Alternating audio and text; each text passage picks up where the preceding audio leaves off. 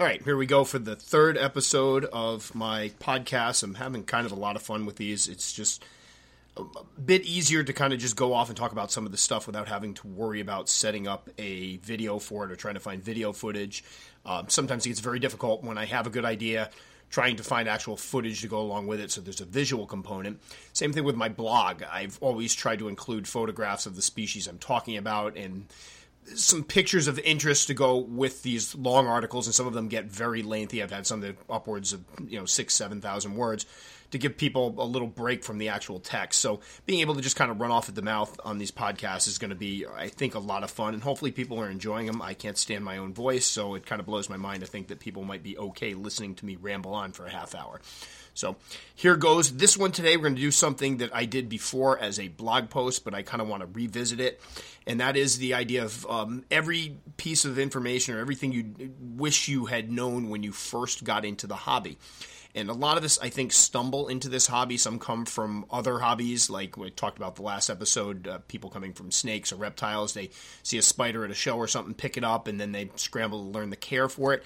For me, it was basically I had always wanted a tarantula, although I had been a lifelong arachnophobe and was terrified of them. I had a great respect for them, but they terrified me at the same time. That bothered me because it was kind of this split idea that in one second the thing really scares the heck out of me and I didn't want to kill it or anything like that. But another second I recognized how good they were and what they could do and the fact that they were beneficial creatures and harmless overall. So I couldn't wait to get my first tarantula. And unfortunately, this was back in the 90s. Although the internet was around, it wasn't quite as rich. Well, you could say rich, and I, a lot of content on the internet right now is garbage, but there wasn't much to be found on the internet. Most of what I would find about tarantulas and spiders, I'd find in books that were sold at expos, and occasionally we had that's when Barnes and Noble was around. You could go and they'd have a small section with a tarantula book in it. So it was difficult trying to find out information. It's not like now where if you know where to look and how to look, you can find good information online. You have to weed through a lot of crap, but you can find it out there. So I made a lot a lot of missteps when I first got into the hobby with tarantulas, and some I, I'm embarrassed about because it's just you don't realize the things you're doing sometimes. For example, when I first got my rose hair, I was told you had to spray them down. Luckily, I'd been around animals most of my life and recognized rather quickly that she did not seem to appreciate that.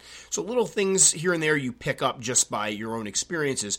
But there is a lot of information I wish I had before I got full bore into the hobby, and a lot of things that I had to learn about after the fact. And I think for many folks, it's the same thing. They they get the tarantulas, they think they've done their research, and then something pops up, and it's like, oh my lord, I didn't know this. Or the poor folks that are walking around pet stores and Petco and kind of make a you know ill-informed decision to pick up a tarantula on the fly like oh look at they got a little uh, spiked rose-haired red butt tarantula, whatever their common names they're offering at Petco, and they decide to pick one up, not knowing anything about their care, and end up listening to a Petco employee, which is pretty much the worst thing you can usually do. And they get home with this thing and don't know how to keep it. So I had put together kind of a blog that addressed some of the big ones that we all should know about and wish we knew about once we got into the hobby. And again, for those of you out there that have been in the hobby for a while, these are all going to be very, very familiar. But I do think it's fun sometimes to reflect on them because I do think, especially if you watch how people interact online on forums and on Facebook groups, we forget very, very quickly, and to our detriment, what it was like to be new in this hobby. And it bothers me because I think, and, and possibly it comes from the fact that my background is in teaching, and that whole idea there's no such thing as a stupid question, never truer words have been spoken. Most instances, there are some cases, but the idea that you need to be able to ask questions, you need to feel like you can come in if you need clarification on something, no matter how simple the question may be you should feel safe to do that. That's how we grow. And unfortunately, I think a lot of us in the hobby, we, we get some experience under our belt and we forget what it was like to sit there and stare at a pile of dirt with a tarantula buried inside and not freak out about it. And we tend to, when other people come to us for this, like, ah, oh, yeah, come on, man, do some research online. It's easy. They bury themselves. Who cares? that's kind of the wrong attitude. That stifles any type of dialogue over this stuff and makes people very unwilling to put themselves out there and ask questions. And when I started Tom's Big Spiders, one of the big when it when it started to take off and people were actually checking my blog, one of my big points of creating it was to give people a safe place to go and check for information. So hopefully by going through some of these, we'll remember what it was like to not know this information. And the next time somebody asks, instead of jumping all over them for them, go out there, do some research. Remember, sometimes you like to just hear it from an experienced human being as opposed to reading it in an article. And some people, unfortunately, aren't at that point yet where they can recognize good information from bad information. So they find something online. A lot of people think these care sheets are like the, the bee's knees. I can't believe I just used that expression. It's the corniest thing that's ever come out of my mouth. Dear Lord, I hope Billy doesn't hear this one. I'm going to be taking a ribbing. Um, they think care sheets are amazing. That's what everybody goes to. And only after they get into the hobby and do some serious mistakes because of one of these care sheets do they realize that they're total garbage and most serious hobbyists don't put any stake in them. So Moving ahead, we're going to talk about some of the things that we all pick up on while keeping these guys and get a few giggles. I'm going to share some embarrassing anecdotes for myself. And hopefully, you know, as we continue to go, move on, I got a funny feeling I won't get through the entire list in this 30 minutes. We'll be able to do these again in the future and have some people maybe contribute some ones of their own. So moving off, I think the number one biggest one is um, a tarantula on its back is not dead, it's molting. This one almost bit me right in the butt with my first girl, and God, I, I think back how close this came to being a tragedy, and it, it still kind of makes me sweat a bit. When my wife and I first out, we uh, uh, moved out together. One of the first things we did was pick up some exotics, snakes, and tarantula. I picked up a uh, porteri from a marine who was keeping a lot of exotic animals, and I was ecstatic to have this animal. It just like I was totally fascinated by it, and this was back in like 1995 or so. And at the time, I didn't know too too much about them. I had done some research, but there was still there were still huge gaps in my knowledge. Well, one morning I woke up before work. I was working at a marina at this point, doing boat repair, and got all dressed up, got my tools ready, and I went to go check on her, and she was upside down, and I was devastated. I'm like, my God, that we had only had her for a couple months. She's dead already. I called Billy over. I'm like, look at this, the, the Jeep, actually the Rosie, we were calling her is dead, and we were both really bummed out. So she's like, "Well, what are you going to do with it?" And I said, "Well, you know what? When I get home, I'll bury it because I grew up on a farm, and I was kind of morbid story, but I was kind of the one responsible for burying any animals that died. We had our own little cemetery. I won't get into all that, but it's kind of always been my thing that when a pet dies, you give it a proper burial. Yeah, I'm weird. So anyway, I figured when I get home, I'll dig a hole in the back, we'll bury her. So I get home from work. I kind of it had passed from my mind. I got home. I saw an enclosure sitting there was an old Sterilite container, and I was like, "Oh man, let me go take care of it." So I popped the top of the Sterilite, and I was totally confused by what I saw because I opened it up and there were actually two spiders in there. And of course, those of you that have had tarantulas before know now where this is going. There weren't two spiders. She had flipped over because she was molting. Tarantulas, when they molt, flip over on their back. I did not know that. I thought she was dead. I thought she was curled up. That was it. And so I come home, and my first reaction was, "Dear God, she multiplied like gremlins or something." I don't know. It, it took me a few minutes. I consider myself a fairly intelligent individual, but I was totally floored until it finally clicked. I was looking at the mole. So the moral of this story was, I came dangerously close. Had I, had I discovered her that afternoon on her back, I might have buried her right then and there and just imagine how that would have went. I still have this girl. It's been over 20 years, 20 I think 22, 23 years later and I still have her and by far my favorite tarantula in my collection, but she would have died because I didn't know what I was doing. And this isn't the first time this has happened. I've heard many sad stories of people. I had one guy that I was talking to, this first one was a Rosie. She'd flipped over. The mom's like, I'm sorry. And she flushed it down the toilet.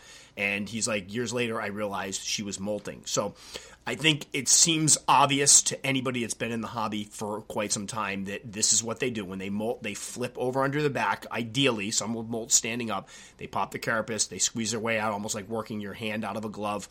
And that's how they grow. We know this. But for people that don't know too much about spiders, that just pick one up at Petco, they don't. And I'm going to go out on a limb and say there are probably, sadly, a lot of spiders that lose their lives during the course of a year because of people not knowing this information than we all probably want to admit to.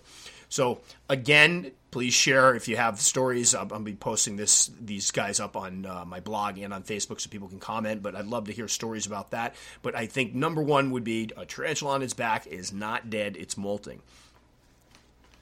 When I second one I'm going to go into as I stutter there is the fact that mature males live far shorter lives than females This is something I was not aware of when I first got into the hobby. Again, um, my second tarantula was a Aphonopelma seemanni that I picked up at a tarantula expo, or it was a reptile expo with a bunch of people had tarantulas. And I had read that these guys could be good beginner species, and it was only my second one. So I picked up what looked like a very lively adult. And I'm so used to, with my background being with, you know, or domestic animals or livestock of that nature. When you when you pick an animal, you look for something that's very very lively. That's how you tell they're in good shape, and not realizing that with spiders, that's not necessarily the case. This particular spider was quite lively. I brought it home. I set up a burrow for it. At this time, I was using florist foam to create a burrow. Not something I would do again because I think the florist foam would be a basically become a petri dish for bacteria now. It's but back in the day that was something people did, and I poured in a bunch of vermiculite, and it basically wouldn't use its burrow. It was out and about all the time, constantly active. It ate a couple times, then stopped eating, and I thought I was doing something wrong, and I thought maybe it's molting. Well, long story short, it ended up dead after a little, little less than a year after I got it and I was devastated. I'm like, I can't believe I killed this thing. I did everything right. I kept part of the substrate moist. I gave it a burrow. I gave it a water dish. I didn't understand what happened. It wasn't until uh, several years later that I found out that I had bought a mature male. And back then, when people would sell tarantulas, a lot of these dealers weren't completely reputable. And sadly, what would happen is they would get a wild caught specimen, and either they didn't know enough about them to sex them, or they knew they had a male and they just pawned it off on somebody for really cheap. Like, here you go, big, nice, beautiful adult spider. And the person would have no idea that they had just picked up something that was not going to live very long. So, uh, one of the things people need to be aware of getting into the hobby is the fact that many of the male tarantulas, once they molt, will not eat again. That's something that took me some adjusting. Now, some will. I have a Poecilotheria smithi that is now, oh God, I think it molted over a year ago, and he's still going strong. He's been eating like a champ. I've had other species that won't eat. My Hapalopus species, Colombia large males, have not eaten for me after they molted. Um, I've had other species, uh, Acanthoscurria brocklehursti male, that's still eating like a champ. So it depends on the species, and that's something you want to kind of look up if you think you have a mature male. Check online, see what other people are saying. Some eat, some don't. When the male spiders mature, that is the point where that switch goes. They have one thing on their mind, like most males, it's to go out and to breed. They are trying to spread their DNA. So many of them will forego eating as they go out and try to find a mate. And they become very, very cagey. They become very, very active. They'll be climbing the sides of the enclosures because, in their mind, they're trying to get out of this little cage to go out and find themselves a woman. And so, folks that end up with the male tarantulas often find that they're very active and they freak out because they're like, I don't understand. He's crawling all over the place. Is the substrate bad? Why isn't he eating? Well, unfortunately, you've got a mature male. So, again, I think that's something that people need to be cognizant of getting into the hobby. I wish I knew because now when I go in and and see like a male for sale, I know how to sex them. Usually, I, I would definitely recognize a mature male, whether it be from the emboli at the end of the pedipalps or whether it be the hooks. You just you learn to recognize them. But back then, I didn't know any better, and I'm sure I'm not the first one that got caught with that one. So keep in mind if you have a tarantula, if you bought a tarantula, if you're raising a tarantula, and you haven't been in the hobby very long, and suddenly it stops eating and is wandering the cage and seems very restless, you may have a mature male. Next one on the list is one that literally could have bit me. That is, there are major differences between Old World and New World tarantulas. For years, I operated under the myth that a tarantula bite was no more than like a bee sting. Uh, luckily, this wives' tale didn't end up biting me, no pun intended, in the can. At the same show I bought my A. seemanni at, a dealer was selling a magnificent and terrifying spider labeled the Thailand Black Tarantula. This large ebony beauty was in a five gallon tank and it was baring its fangs and spastically slapping at anything that moved, which in this crowded show was quite a bit. There were kids going up, poking the glass, and it was like everybody was having a great time watching this poor, terrified spider slap at things. I was totally enamored with this animal because even back then I was kind of enticed by the more nasty spiders and, and was really impressed by this threat display. And I was actually giving a lot of thought to buying it. Um, although Billy worried about its temperament, I did assure her that don't worry, if I did get bitten, it wouldn't be that much worse than a bee sting. And uh, boy, would I have been wrong. The fact has ha, is, uh, had I bought this tea and had it bitten me, I would have been in for an incredibly nasty surprise. As an old world species, this tarantula's bite was medically significant. Although the bite wouldn't have killed me, I would have been in excruciating pain and suffered other complications like cramping, nausea, and vomiting. And that's where I think a lot of people that are just getting into the hobby and where um, Petco almost got themselves in a little trouble when they were going to expand how many tarantulas they sold. They were going to include a lot of new uh, new worlds and old worlds. Uh, this can get people in trouble because a lot of people still believe this myth. And sadly, I think it was partly created to kind of be like, no, tarantulas aren't that bad. They can't kill you. And, and that's good because they can't. But we do need to inform people that certain ones might not kill you, they can put a heck of a hurting on you. They can really incapacitate you. So the difference between New World and Old World, New World species of tarantulas from North America, South America, and the Caribbean islands uh, kick urticating hairs from their abdomens as means of defense. And these barbed, irritating hairs get caught in skin, eyes, nasal passages, causing extreme discomfort.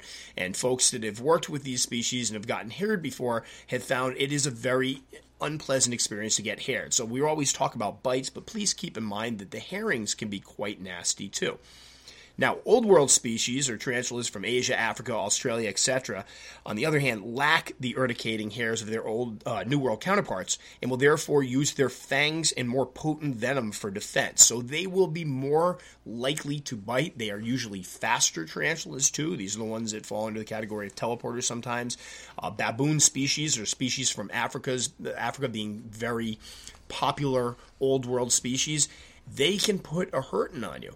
And that's something that people need to be aware of when getting into this hobby. I would say right up there with top three things people need to be cognizant of when picking up their first tarantula pet. So some of the bites from these guys, they won't kill you again, but we're talking excruciating pain. I've heard people say it's it feels like somebody is taken a nail, heated it up a, until it's red hot and then shoved it through the middle of their hand. That's what kind of pain we're talking about. And it can spread up through the extremity. So I've also heard people tell, and again, I have not been bitten, so I can't talk from personal experience, but people tell of the pain radiating up through their shoulder, their whole body, and we're talking about pain and an unimaginable level that painkillers won't touch. And some of the other things is dizziness, full body cramping, including chest cramping, which makes people feel like they can't breathe, which is horrifying. Uh, nausea, and some of these symptoms can last long after the bite. I just spoke to somebody who was bit by a Poecilotheria species, and he, he gave a very graphic and excellent uh, uh, account of what happened afterwards. And he said it was up to a year afterwards and was still feeling issues from still having some of the effects from this bite. So that's something, again, not saying this to scare people, but you need to be informed what these things can do so that you exercise that caution. Because, yeah, you may play around with your New World species, and this is one of the reasons why people need to think about handling before they do it. But you get in the habit of sticking your hand out there and not worrying about the consequences. Then next thing you know, you have a baboon that goes to run off the table. You stick your hand out there and you get tagged. Totally different ballgame. So I do think that recognizing the difference between old worlds and new worlds, and recognizing the hazards both a bite and the hairs can pose to people is very, very important. And I think we kind of have to let the whole bee sting thing die a bit because that is not the case. That's that's very misleading. Even some of the species, even if their venom is not particularly potent, and I'm thinking of the Theraphosa species, for example, my Theraphosa stirmi. If that girl, my girl, which is about eight, nine inches, were to bite me, the venom would be the last thing I'd be worrying about. What I'd be more worried about is those half inch to three quarter inch fangs ripping through my hand. That can cause tendon damage. That can cause serious imagery. Uh, imagery, yeah, I'm creating imagery by describing it. Serious injury. And even if the venom were nothing, that bite is going to be nasty and it's going to leave quite an impression and quite a scar. Now, this next one is a bit of a hot topic, and that's uh, involves handling. Again, I'm going to give my little disclaimer. I'm not dead set against handling. I know a lot of people that handle. I have my views on it, and I have my reasons for why I don't handle mine. But I also know many people that do it, and they do it safely. I'm not going to get into that part of it. But what I do uh, have an issue with sometimes is the fact that new people getting into the hobby often do so thinking that you have to handle, that it's part of the hobby. Almost like if you were to go out and get a dog, that walking the dog is obviously an essential part of keeping dogs, keeping, of having a pet dog they think that handling is a crucial and integral part of the hobby, that everybody does it. And that is not the case. When I first got into the hobby, it was again to help get over my arachnophobia, and I had seen many people handling tarantulas. I had thought their bites were little more than bee stings, and I had always thought that someday I need to be able to handle this. When I'd have company over, first question everybody would ask me usually is, have you handled it? Do you take it out? And when I'd say no, they'd be like, what's wrong with you? You chicken, you're afraid of it. And the fact was, I really kind of was. So that was okay. But my goal when getting into the hobby was always to build up to handling the tarantula. And the thing is, many serious hobbyists and ones that have been in the hobby for some time, and particularly people that keep old world species that should, uh, in my opinion, always be hands off, will not handle their tarantulas. They, they try to create those good habits. They realize, I mean, in my case, if I get bit, I get stung, my first reaction is to flick my hand. So, although the damage on me isn't going to be that bad, I'm probably going to end up injuring or killing my spider, which is one of the reasons I don't handle. Um, so, a lot of people in the hobby do not handle, and I don't think people new to the hobby understand that that is not a prerequisite, that you're not expected to get into the hobby and start handling them. So I like to tell the story of the first time I did try to handle my spider. It was after I had had her for several years, and one night, possibly had a couple beers, um, went upstairs, and I don't do this anymore, by the way, and I wasn't drunk. I want to make that very clear, but it was like Good Friday evening, or to go upstairs, and I'm like, you know, I looked at her cage. She looked so calm and docile, and I went, you know what? Tonight's the night. I'm doing it. I'm going to handle it. So I took a leather glove and put it on one hand because I was still kind of freaked out about this. And I found a big paintbrush. I'm an artist, so I had a nice big paint oil paintbrush that I hadn't used. And I said, all right, here we go. So I put a Sterilite container on the floor because I knew I didn't want her to fall. I popped the top and I carefully stuck my hand behind her. And I took that brush and I carefully brought it up the front of her and just went to poke her a little bit to kind of steer her toward my hand. Well, before I, I barely touched her front legs, she leapt at the brush, latched onto it, and bit it. And I'm not embarrassed to say, I might have passed out. I basically the next thing I remember, I'm sitting slumped in my at the time we called it the snake room because I had like 40 snakes. I was slumped against my blood python's enclosure. I'll never forget it, and didn't know where I was for a second, kind of confused. And I looked down, and there she was, perched right at the end of her edge of her enclosure, just kind of staring at me like what. And I basically with shaky hands got her back into the enclosure, put the lid on, put her back on the where her container went, and walked downstairs. And I think I very quickly made fun of myself to Billy and said, I think I just passed out trying to hold the spider. And she gave me a hard time. and We laughed about it. At the time, I thought it was because she was mean. I was like, my God, all I'd heard about, and we'll get into the myths of Rosies being the best beginner species another time, but all I'd heard about is these guys are very tractable. You can pick them up and hold them no problem. So it never even occurred to me she'd bite. What I had seen was her feeding response. She had always been a good eater for me. Every time I had opened that enclosure for probably seven years, it had been to drop in prey. And she just thought she was getting fed. She let go of the brush immediately as soon as she figured out what it was. It was laying there when I woke up and then just kind of moseyed on to see what was going on outside of her enclosure. She meant me no harm. However, my attempt to hold her could have been disastrous because I know for a fact if she had bitten my hand, even with the glove, I would have absolutely freaked. I was still kind of scared of spiders at that point and would have injured her, and I wouldn't have her right now. So I always have that in the back of my mind, and I have handled since then. It was something of mine to just be able to show myself I was over it and I don't have a fear of them anymore. But people getting into the hobby need to know that you do not have to handle and that a lot of us do not handle ours. And we are real hobbyists. I've literally had people tell me i can't wait till i can consider myself an expert because uh, i've held a tarantula. That has nothing to do with being an expert. Nothing at all. If you do that that's what you do on your time with your pet Fine, we're not going to get into that. But there is no point in keeping tarantulas that holding a tarantula suddenly renders you an expert. I would say, honestly, in some cases, the opposite. Because now, if you're used to holding them and you move into old worlds, and like I said, you have a situation where that old world goes to bolt and you stick your hand out there, you could be in for a world of hurt. So just keep that in mind when you're getting into the hobby that you don't have to handle. Talk to some people, find out, make an informed decision if you do handle. That's all I ask and just understand that nobody should look down at you if you don't. And finally, this one will probably take us to the end of the podcast, but it's a big one and one I wish I knew about and I wish was more public.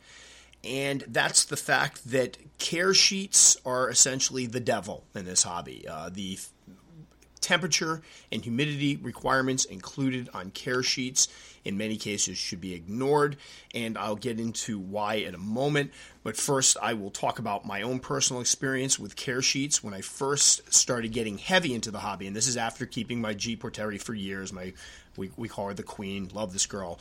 We started talking about what would happen if uh, she died and how depressing it would be because we literally had her since my wife and I, Billy and I, first moved out before we were even married. Prob- probably shouldn't have said that, but we, we're married now, so it's okay. Not living in sin anymore. And we were talking about how sad it would be, and that's what started me looking out, up to see what other tarantulas, species of tarantulas, were out there. And once I zoned in on what I wanted to get, one of the species I was really looking at was a GBB, the uh, uh, Cyaneopubescens, C. Cyaneopubescens, or the green bottle blue. And I started looking up stuff online, and one of the things I found was this wonderful care sheet. And it told me about where they came from, the fact that they need to be kept on wet substrate, and that where they come from, it needs to be very, very humid, so you needed to keep the humidity up. And I printed this thing out and I highlighted, okay, wet substrate, water dish, and I started thinking maybe I shouldn't get one of these because this seems like a little bit extra as far as care is concerned than some of the other species I was looking at. Luckily for me, I got on Arachnoboards one day and did a search for the GBB and found better information. And unfortunately, what I realized was at this time, some folks had been saying that you need to keep these guys super moist, and that was not the case. And if you can't find a lot of this now, but back when I first got mine, a lot of the stuff you'd look up would say that slings for this species were very difficult to keep, and that was because people were keeping them wrong. And why were they keeping them wrong? Because they were getting information from these terrible care sheets with these fake humidity requirements. So let's get it out of the way. When dealing with tarantulas, you should not be measuring precise humidity. If you have a humidity gauge, use it to understand when your house is getting dry, and that's what I use mine for. During the summer, I live in Connecticut, and it basically can get very, very humid here, so I don't have to worry so much about keeping things moist. In the winter, when my heater is running and my furnace is running, it dries out the air greatly. And what that humidity gauge tells me is all right, now I need to be a little more diligent with keeping water dishes full and substrate moist. I do not go looking for precise humidity guidelines. I don't say, oh, I've got to keep my Theraphosa stirmi at 80%. That's wrong. So ignore those. And I, I, tell everybody the same thing. Take that, throw it away. What you should look at is if it's something in the, if, if it says it's a moisture dependent species, then you're going to be working with moist substrate. If it's a dry species, then you're using dry substrate. It's as simple as that. Everything should get a water dish, so if it does need a drink, even the arid species will want a drink, they can have it.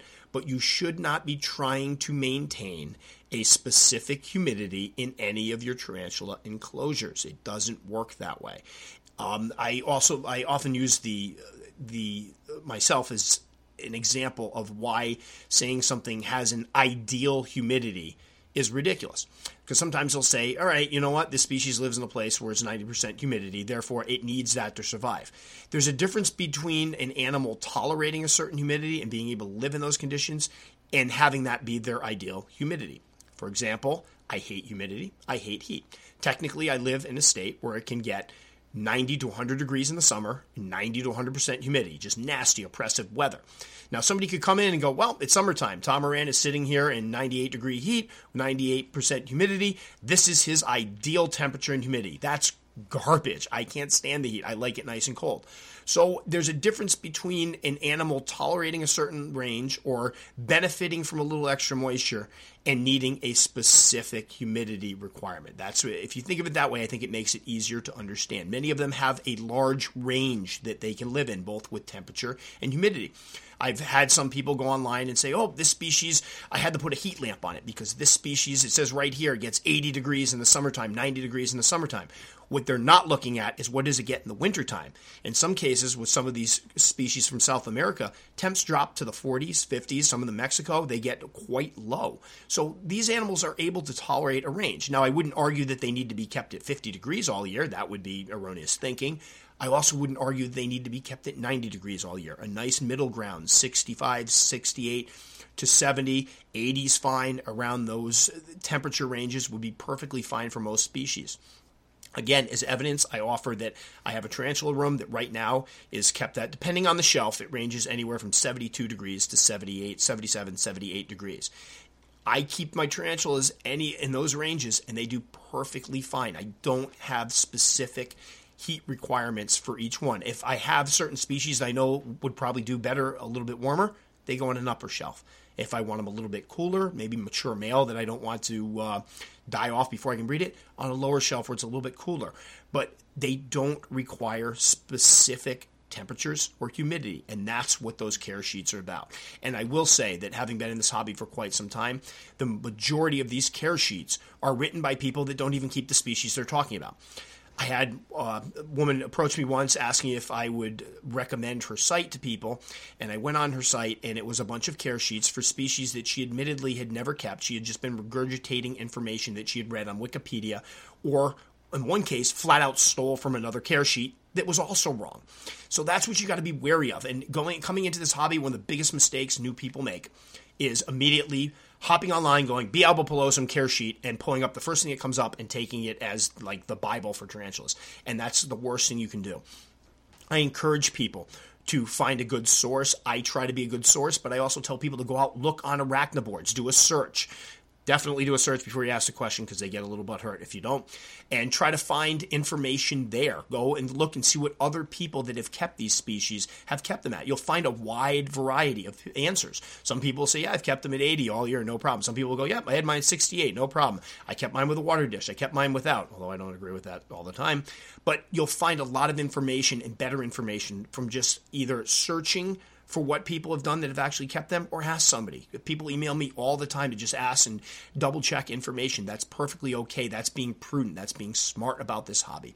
So, again, one of the biggest things I wish I knew getting in this hobby, and one of the biggest things I wish everybody knew before they got into this hobby ignore those horrible care sheets. They are terrible. Go out, do some research, find out where they live, check the climate there, or talk to some people that keep them.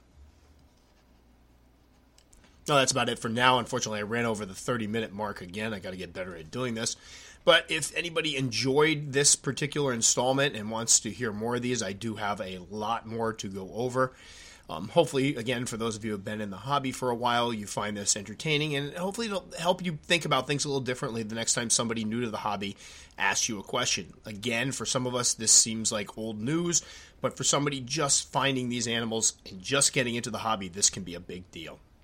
So that'll about do it for this one. Again, thanks so much. Please feel free to comment on my Facebook page. You can email me at tomsbigspiders at outlook.com, or you can leave a message on my website, whatever's more convenient. Thanks so much for listening, and see you next time.